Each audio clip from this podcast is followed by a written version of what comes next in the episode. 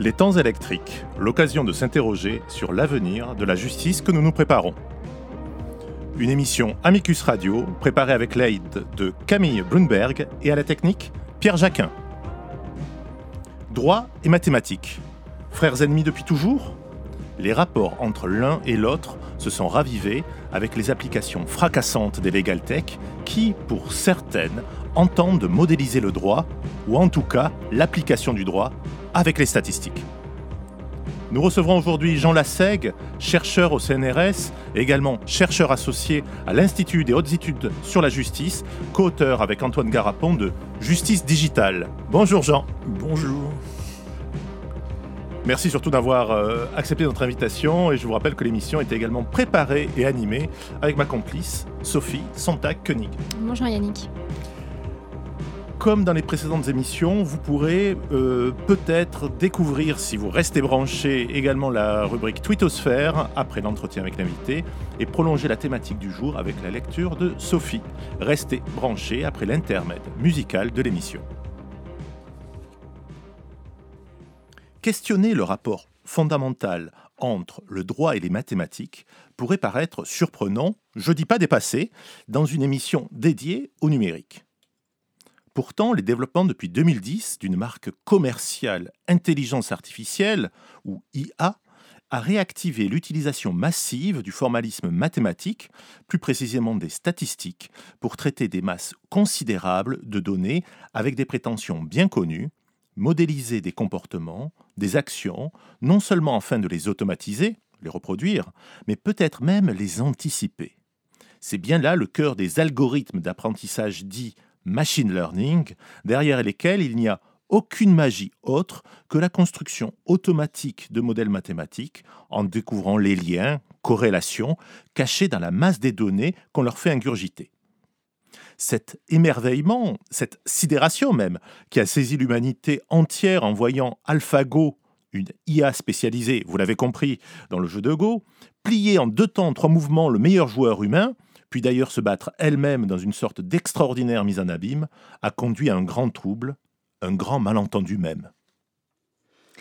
Et de manière assez opportune, l'industrie numérique a réanimé des qualifications anthropomorphiques pour désigner ce traitement massif de données statistiques, intelligence, neurones, apprentissage, et peut-être éviter de convoquer les décennies de débats sur les apports des sciences dures. Or, comme le dit Pablo Jensen dans son livre Pourquoi la société ne se laisse pas mettre en équation, il y a des faits têtus dans les sciences naturelles que l'on ne peut ne balayer d'un revers de main, mais quand l'on arrive à traiter de phénomènes sociaux, il est bien plus difficile de trouver des relations stables. La systématisation de l'application de l'IA dans tous les champs de l'activité humaine relève donc clairement du solutionnisme dénoncé par Evgeny Morozov dans Pour tout résoudre, cliquez ici. Peut-être faut-il donc revenir aux bases, qualifier ce que l'on voit avec des mots précis et identifier ce que l'histoire nous a pris. Sans s'égarer dans le temps avec notre DeLorean de Retour vers le futur, oui, la production d'Amicus Radio dispose d'un budget démentiel, remontant un instant au XVIIIe siècle. Le marquis de Condorcet, influencé par les savants de l'Italie du Nord, comme Beccaria, qui tentent de formaliser le réel, écrit des premiers essais sur les mathématiques sociales et déjà sur la jurisprudence dans un texte inachevé sur les lois criminelles en France. Avançons brièvement vers Adolphe Quetelet au XIXe siècle. Cette fois-ci, ce docteur en mathématiques a développé pour sa part la physique sociale, érigeant l'homme moyen comme valeur centrale. Un brin effrayant peut-être. Auguste Comte d'ailleurs réagira à ces idées et développera ce qui allait devenir plus tard la sociologie. Quels enseignements tirer de cela? Est-ce qu'il n'y aurait finalement pas une forme de totalitarisme à faire rentrer les humains dans ces cases logiques? L'irrationnel comportement apparent de l'humain et ses contradictions ne sont-elles pas mieux régulées par le droit et sa texture ouverte que des règles logiques? Jean Lassègue et Antoine Garapon ont traité de la révolution que nous sommes en train de vivre sous l'angle d'une révolution graphique, d'une nouvelle forme d'écriture qui s'imposerait à nous, écriture peut-être purement mathématique.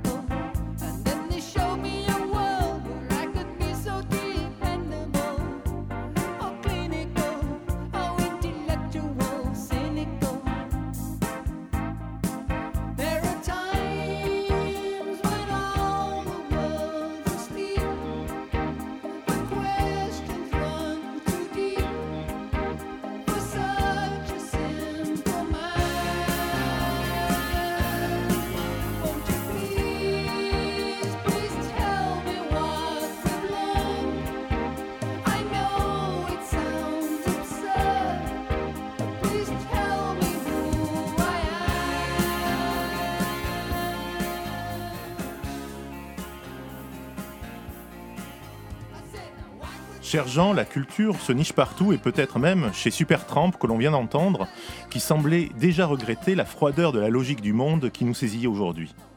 Vous m'excuserez du choc des références, mais n'est-ce pas là une magnifique démonstration de l'inhumanité d'un monde qui ne serait que purement rationnel, tel qu'imaginé par Condorcet, Quetelet, peut-être d'autres plus contemporains, et qui avait bien envie de nous enfermer dans un formalisme mathématique et statistique?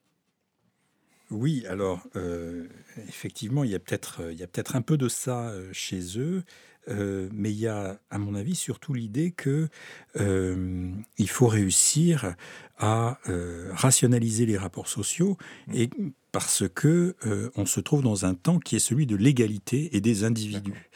Et donc, euh, quand on a euh, ça comme perspective historique et mmh. politique, mmh. Euh, il, faut, il faut un peu savoir de quoi on parle et donc savoir comment faire en sorte d'avoir une société alors que cette société est composée d'individus. ce qui est un peu une contradiction dans les termes. Hein. Comment réussir à faire du tout avec, avec simplement des, des, des rapport entre parties. Et des individus qui ne sont pas nécessairement rationnels eux-mêmes par essence. Alors absolument, euh, qui ne sont pas rationnels par, par, essence. Ça, je crois que c'est un, un, point tout à fait important à remarquer quand on parle du droit en particulier. C'est-à-dire que euh, on voit bien euh, que dans les rapports sociaux, il s'agit de convaincre des gens. Mm. donc peut-être que l'argument rationnel n'est pas mm. le premier qu'il faut employer. Mm. Et, et, donc il y a une partie nécessairement rhétorique dans, dans les rapports sociaux. Euh, et, donc, ils doivent être euh, inscrits dans un cadre symbolique qui n'est pas forcément le cadre de la rationalité. Voilà. Donc à partir de ce moment-là se pose le problème de l'articulation entre quelque chose, une espèce de, de comment dire, de point de vue sur l'individu qui serait un point de vue rationnel, mmh. euh, où on le réduit à un, certain nombre de facteurs qu'on peut mathématiser, mmh. et d'autre part le fait que vivant en société, on est euh, nécessairement conduit à vivre dans des cadres symboliques qui, euh, qui ont, je dirais, la rationalité comme, comme, comme variable, mais sûrement pas la seule. Donc c'est ça qu'il faut réussir à articuler. Et de ce point de vue-là, je pense que euh, que ce soit Condorcet, que ce soit Quetelet ou d'autres, mm. Euh, ont, quand même cette idée-là en vue. Voilà. Le grand projet, à mon avis, mm. c'est ce projet de, rationalisation, et en particulier de rationalisation et de mathématisation du droit, mm. il vient de Leibniz. Hein. Leibniz est, un, est quand même quelqu'un, sans doute l'un des seuls philosophes euh, de la modernité mmh. euh, qui soit à la fois mathématicien, physicien et juriste, puisqu'il a commencé à mmh. faire du droit. Mmh. Et dans les années 1670, entre 1674 et 1678, il essaie de construire une espèce de système qui soit euh, algébrique et même algorithmique. Déjà à l'époque. Déjà à l'époque. Donc il trouve l'algorithme du calcul infinitésimal, donc il va totalement bouleverser la physique, parce qu'on va pouvoir faire des prédictions à partir de ce moment-là. Et dans les mêmes années, il dit bah, pourquoi on ne ferait pas un système juridique formalisé de la même manière où le juge n'aurait qu'à appliquer des règles. Euh, et il n'aurait euh, aucune liberté d'interprétation. Mmh. Donc il y a déjà ça à l'époque, mmh. euh, ce qui est tout à fait étonnant. oui. Hein, on retrouve aujourd'hui dans la justice prédictive, un peu dans ces fantasmes autour de, voilà, ça. Voilà, complètement. C'est-à-dire, mais alors ce qui est, à mon avis, extrêmement étrange et sur lequel il faut vraiment s'interroger, c'est sur le fait que le, concept de calcul au XXe siècle euh, a montré ses propres limitations internes. Or, ces limitations internes, finalement, euh, mmh. n'ont pas euh, cantonné le calcul dans une partie mmh. du, du, réel. Au contraire, on s'est dit à ce moment-là qu'il fallait essayer de vérifier dans tous les cas ce qui était calculable et ce qui ne l'était pas. Et donc, on a aujourd'hui, on se trouve dans une situation tout à fait incroyable, c'est-à-dire où le calcul s'intègre à tout. Hein, et où les logiciels euh, vont continuer à euh, étendre leur empire sur euh, de plus en plus de rapports sociaux. Alors quand même par rapport à ça, est-ce qu'on peut quand même pas faire une différence malgré tout, entre des objets qui restent objectivement mesurables et d'autres qui font malgré tout appel à la subjectivité? Parce que si on prend l'exemple du jeu de Go, ça reste un univers fini, 19 lignes sur 19, des pierres noires, blanches, des mouvements finis. Le droit, lui, il fait quand même appel euh, à une part d'interprétation importante. Alors, est-ce qu'on est sur la oui, alors euh, je dirais, oui, oui, non, mais effectivement, euh, c'est une vraie question. Hein. mais alors, le fait qu'il y ait 19 cases et que ça, c'est pas tellement le problème. C'est pas tellement le problème parce que un algorithme, c'est toujours, vous savez, on, on dit qu'un algorithme, c'est comme une recette de cuisine. Mmh. Dans une recette de cuisine, il y a toujours que des étapes finies. Hein. et puis ensuite, on, peut y mettre autant de fois qu'on veut euh, des, informations ou des ingrédients dans le cas mmh. d'une recette. Et puis bon, on refait la recette. Donc un algorithme, c'est toujours quelque chose de fini. Mais ensuite, ce que l'on met peut être infini. Par mmh. exemple, quand vous extrayez euh, une racine carrée, disons, bah, vous faites racine de 2, bah, si vous donnez l'expansion décimale de ça, bah, ça va donner des nombres à l'infini. Hmm. Voilà. Donc votre, vous avez un algorithme qui est fini, hein, et puis ensuite ça peut aller euh, pour toute la vie et même pour tout le temps du monde, de l'univers. Hein, ouais, voilà. Jusqu'il sait manipuler l'algorithme à ce moment-là, c'est quelque chose qui est euh, quantifiable même euh, de manière infinie, alors que les rapports sociaux, c'est ce que dit Pablo Jensen dans son... C'est quand même difficile de trouver des relations constantes mais entre... Mais c'est-à-dire que le gros problème que, que, que l'on se pose à ce moment-là, c'est c'est qu'on utilise l'idée de fonction mathématique. Mmh. Mais est-ce qu'on peut réduire des rapports sociaux à des fonctions? Mmh je veux dire, c'est la première question philosophique qu'il faut se poser. Mmh. Ça n'a rien d'évident. Mmh. Et donc, si on commence par euh, mettre un peu la charrue avant les bœufs et se dire, bon, bah oui, finalement, euh, les individus, ça peut se réduire à euh, des entrées qu'on fait fonctionner sur, sur une fonction, on a en fait raté le problème. Mmh. Le problème, il vient avant. Hein, ce qu'un juriste dirait, c'est d'abord il faudrait réussir à qualifier les faits proprement. Et, et, de ce point de vue-là, les rapports sociaux posent évidemment un problème.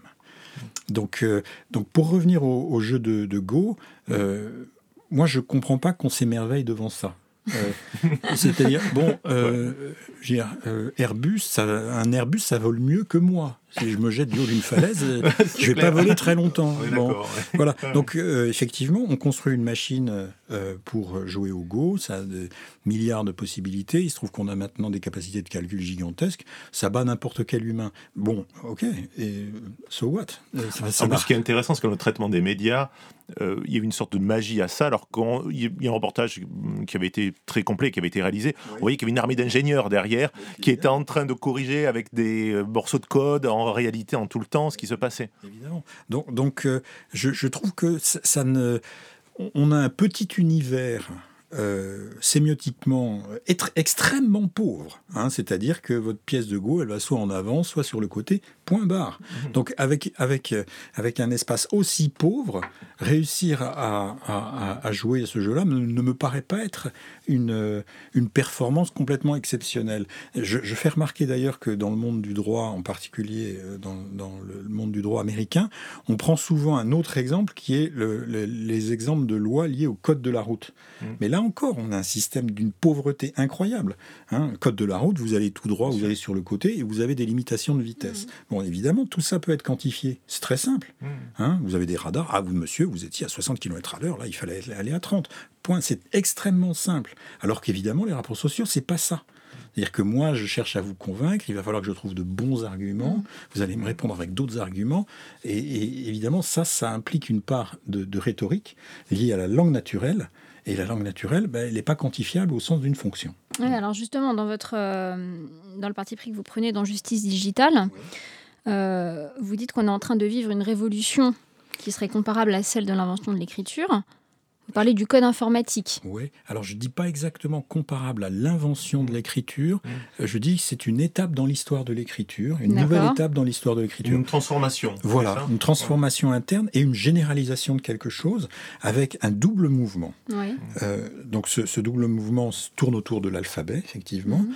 La première remarque, c'est que d'un certain côté, euh, l'alphabet a été globalisé aujourd'hui. C'est-à-dire qu'il n'y a pas de système d'écriture, y compris en Chine, mmh. qui ne soit pas alphabétisé au sens où pour qu'il ait une trace informatique, il faut qu'il soit traduit dans un code binaire, mmh. combinatoire, qui euh, historiquement vient d'une culture alphabétique. Donc ça, c'est une première chose. Il y a une alphabétisation globale des systèmes d'écriture. Et par ailleurs, il y a un autre phénomène qui me paraît tout, aussi important, c'est le fait qu'il y a une désalphabétisation. C'est-à-dire que je ne sais pas si vous êtes une championne du code. En tout cas, moi, je ne le suis pas. Et je suis censé être un intellectuel et être capable de lire et d'écrire des textes. Or, maintenant, je n'en suis plus capable. C'est ça qui est tout à fait étonnant. Donc, effectivement, il y a euh, une nouvelle donne autour du graphique, Hein, euh, ça, c'est tout à fait important, qui modifie complètement les rapports sociaux, puisque, euh, évidemment, si les rapports ne sont pas faits en direct, donc par la voix humaine, euh, ils sont médiatisés par de l'informatique, c'est-à-dire non pas par de la voix, mais par de l'écriture muette, et que ça, ça exige euh, l'usage de codes qui sont faits par mmh. quelqu'un d'autre que moi.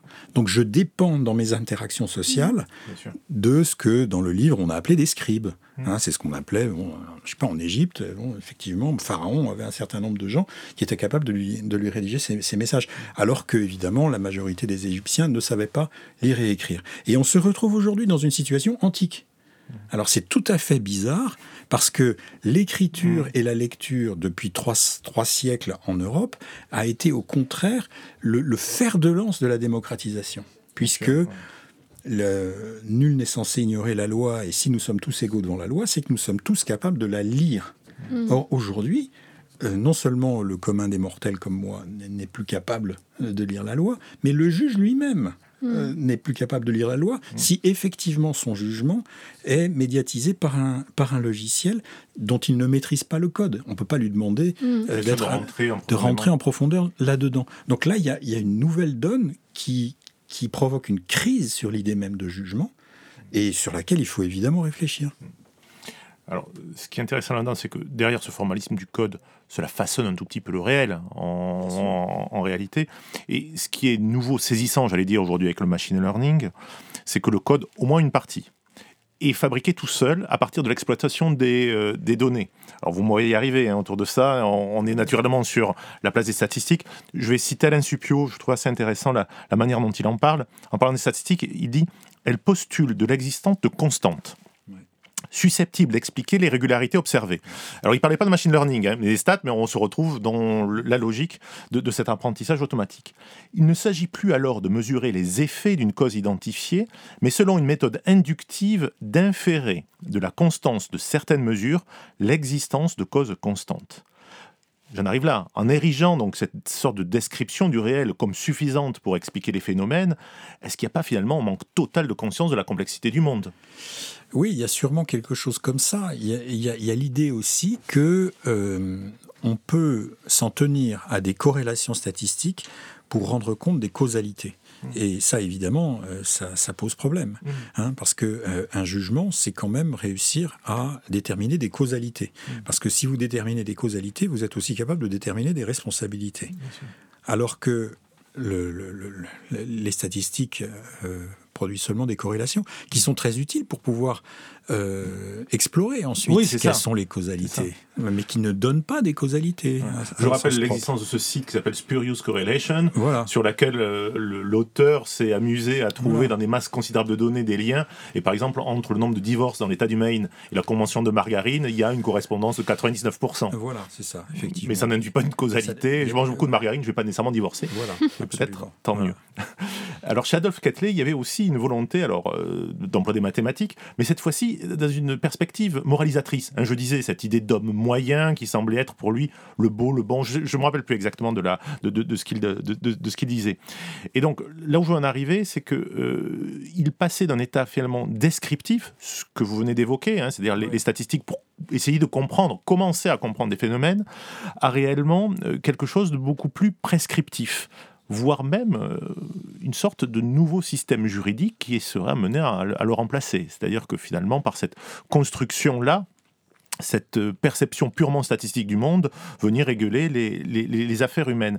Euh, il y a une comment dire, il y, a, un trait commun saisissant quand même avec l'intelligence artificielle, hein, où euh, oui, alors, absolument. C'est-à-dire que l'usage des statistiques aujourd'hui introduit effectivement un problème sur la notion même de l'égalité. Mmh.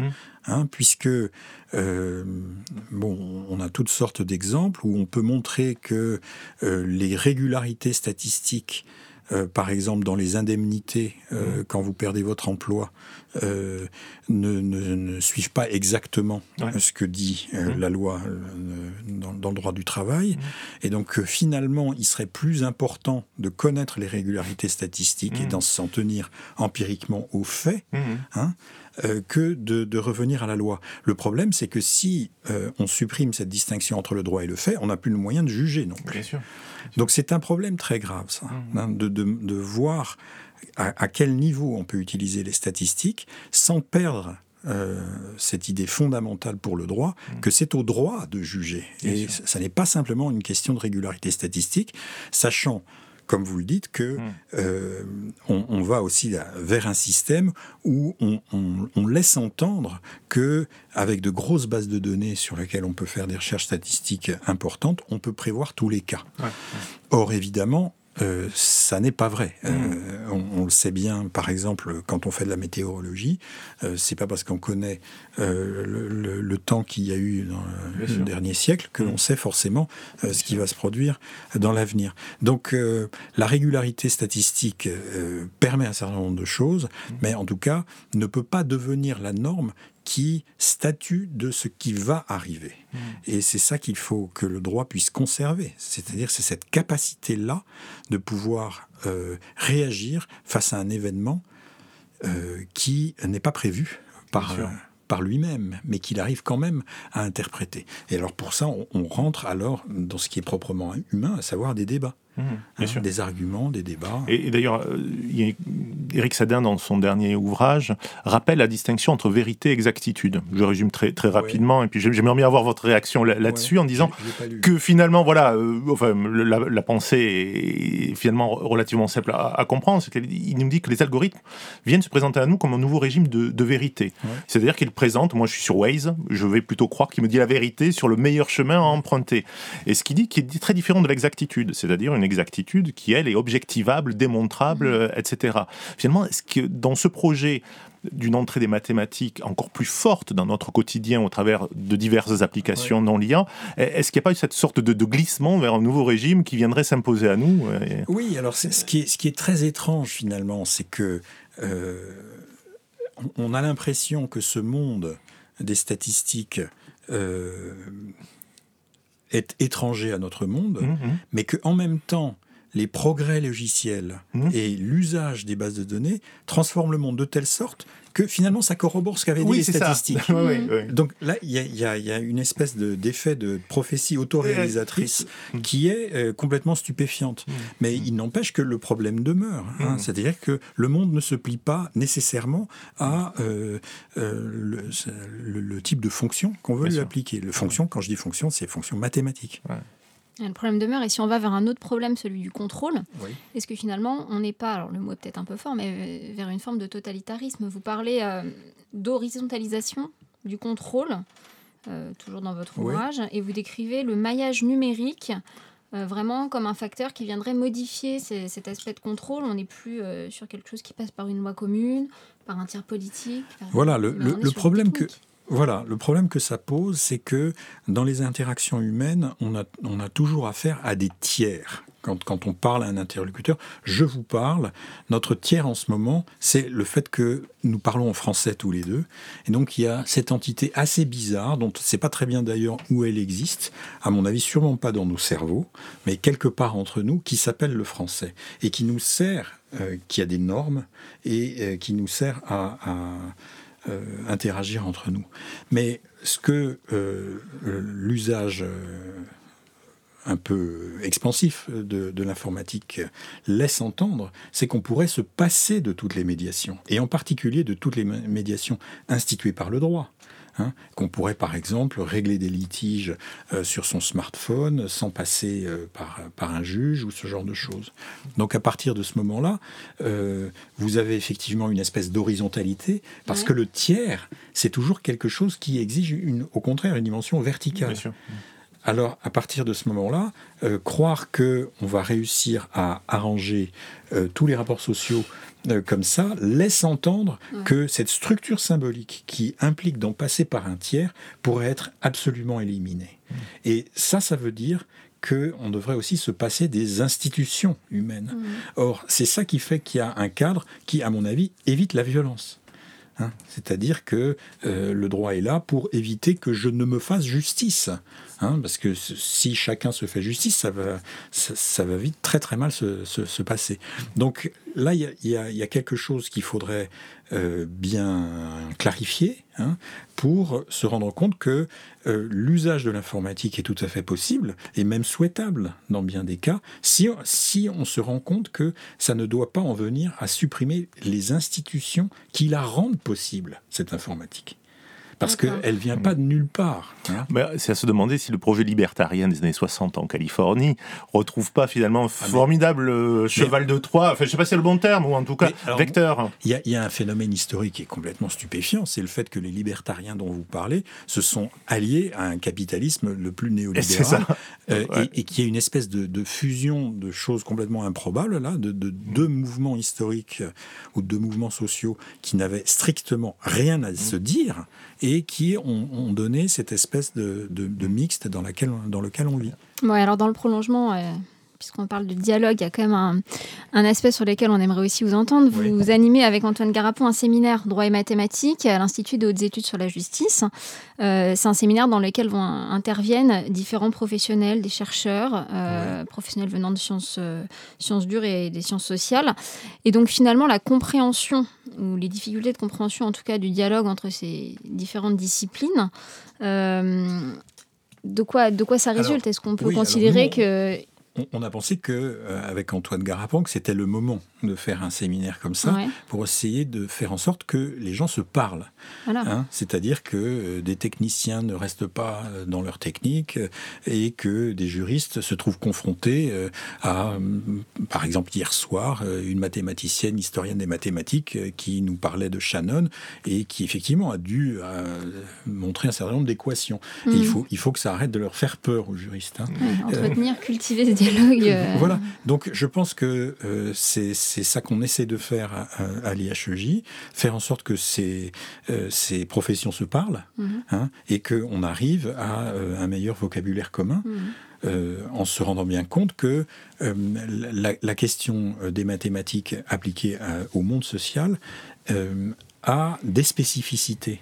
Mhm. Et donc, euh, euh, on, ne peut pas utiliser les mathématiques de la même manière quand on fait des sciences de la nature et euh, quand on fait des sciences sociales. C'était le grand rêve de Leibniz, hein, je, le disais tout à l'heure, lui qui avait réussi à faire des algorithmes dans, les deux domaines. Il se trouve qu'aujourd'hui, on, se rend bien compte qu'il y a des spécificités qui ne permettent pas ça. Mhm. Donc, il faut que les professionnels se parlent. Alors, il va être malheureusement temps d'arriver à la conclusion de, cet entretien. oui, je, je, pense qu'on pourrait en faire. On n'arrête pas de le dire sur dans les émissions. On est souvent à sec et, on, pourra en, refaire une seconde pour approfondir quelques quelques points. Notamment, on va pas avoir le temps de parler de la justice prédictive puisque là, c'est un peu le début du, raisonnement que je souhaitais, mhm. euh, comment dire, débuter avec euh, avec vous, mais. Euh, juste, j'ai lu un article passionnant de Yarden Katz euh, de la Harvard Medical School euh, qui qualifie dans, dans cet article, enfin, pardon, le, titre de l'article c'est Fabrication d'une révolution de l'IA. Et il décrit dans cet article l'un des traits principaux de notre ère qui serait le manque de conscience. Est-ce que finalement penser à imposer des statistiques du droit, ah, donc je parle de justice prédictive quantifiable, alors je suis désolé, je mets un peu, tout ça un peu dans le même, mais un, peu le, résumer cela de, cette manière-là, imposer ces statistiques du droit comme une source du droit, est-ce que c'est pas finalement aussi un simple manque de conscience? Et je vais être provocateur, est-ce pas plutôt un commerce? Alors ça qui est du commerce, c'est tout à fait certain. Euh, on voit les legal tech euh, euh, aujourd'hui, c'est tout à fait certain. Donc il y, a certainement cette pression-là. Hein. Mmh. ça, je suis, absolument d'accord. alors il parle de conscience, moi je dirais simplement de, de clarification et de distance, c'est-à-dire réussir par exemple à se dire, bah oui, finalement l'informatique, ça rentre dans une très très vieille histoire, il faut pas... Mmh.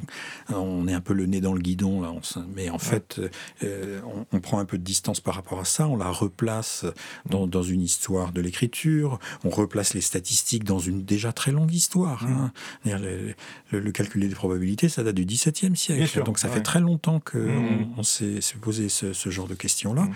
Donc à partir de ce moment-là, on peut espérer avoir un peu plus de conscience de ce qu'on fait hein, quand on a réussi cette, à, faire cette mise à distance qui fait que on, ce qui est de l'ordre de l'outil le demeure hein, et ne prend pas toute la place, hein, ce qui effectivement pose, pose problème. Et en, conclusion, et parce qu'il y a des points positifs aussi à évoquer dans le dialogue entre droit, droit et mathématiques, si on avait inventé une forme vertueuse de dialogue entre ces deux matières, hein, quelle serait votre proposition?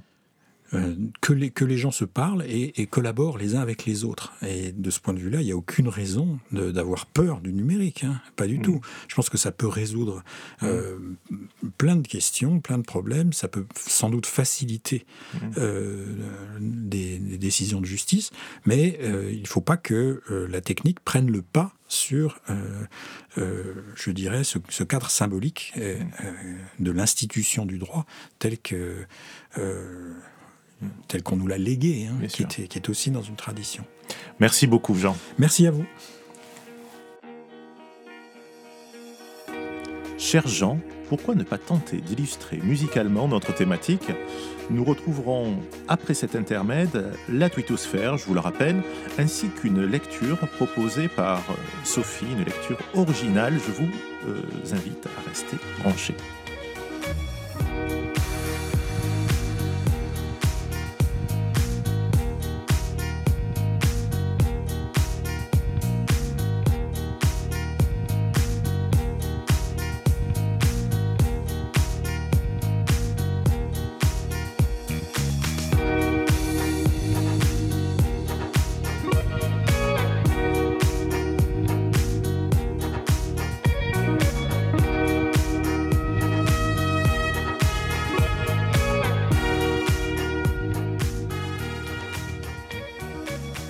Vous écoutez The Havner avec leur titre Panama, paru en 2015 qui ouvre l'album The Wanderings of the Havner.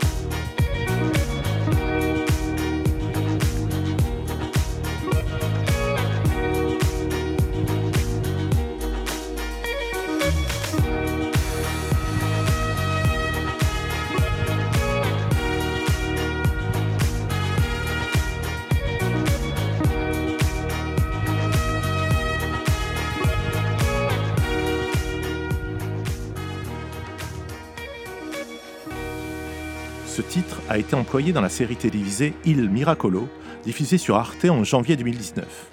Une série où il est bien entendu question d'un miracle, de foi et d'un choc frontal avec notre mode rationnel, et qui se perd parfois à vouloir tout faire entrer dans des boîtes logiques.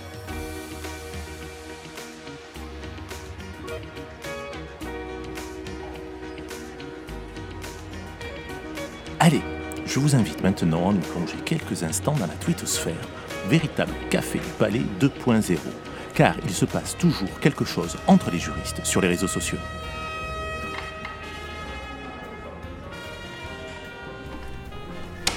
Asseyons-nous discrètement auprès de cette iPad.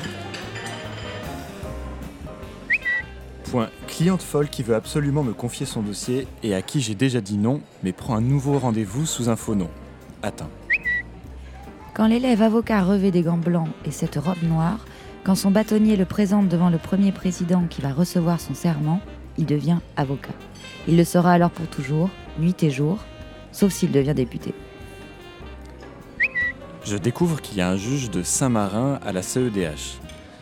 Et soudain reviennent à ma mémoire Jeux sans frontières avec Georges Belair et Daniela Lombroso. Les réseaux sociaux permettent de voler nos données, propager des fausses nouvelles, insulter anonymement, s'émouvoir de tout, donc de rien, nourrir son égocentrisme. Heureusement qu'on peut aussi dire à des gens qui s'en foutent ce qu'on a mangé, écouté et vu. Je débarque l'année de la réforme du CRPA, quand le nombre d'admis a chuté. Je vais débarquer à l'école du barreau au moment où ils veulent créer une note éliminatoire. Je vais débarquer dans la profession au moment où les assises seront limitées. Vous pouvez arrêter, s'il vous plaît? Vous arrêtez? Et ne mettez pas un pied à l'instruction, s'il vous plaît. Monsieur, vous avez le permis de conduire? J'ai le permis de tuer, le permis d'aimer, mais pas le permis de conduire. Hashtag PVStyle. Les algorithmes ne sont pas de pures formules mathématiques désincarnées. Ils reflètent nécessairement les biais conscients ou inconscients de leurs concepteurs. Cher Jean, il va être maintenant temps de conclure cette rencontre et euh, je vous remercie pour avoir partagé avec euh, nous votre érudition et également nous avoir éclairé sur votre ouvrage Justice digitale, coécrit avec Antoine Garapon. Je propose à Sophie Sontag-Koenig de conclure cette euh, émission avec une lecture, une lecture au fil du temps de nos temps électriques. Merci Yannick. Alors on va finir sur un poème, un poème de Jacques Prévert, page d'écriture. 2 et 2, 4. 4 et 4, 8. 8 et 8 font 16. Répétez, dit le maître.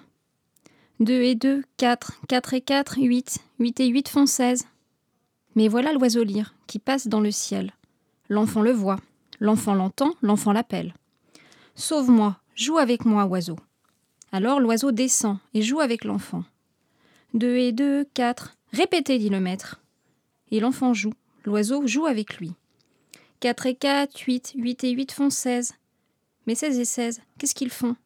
Ils ne font rien, 16 et 16, et surtout pas 32. De toute façon, et ils s'en vont.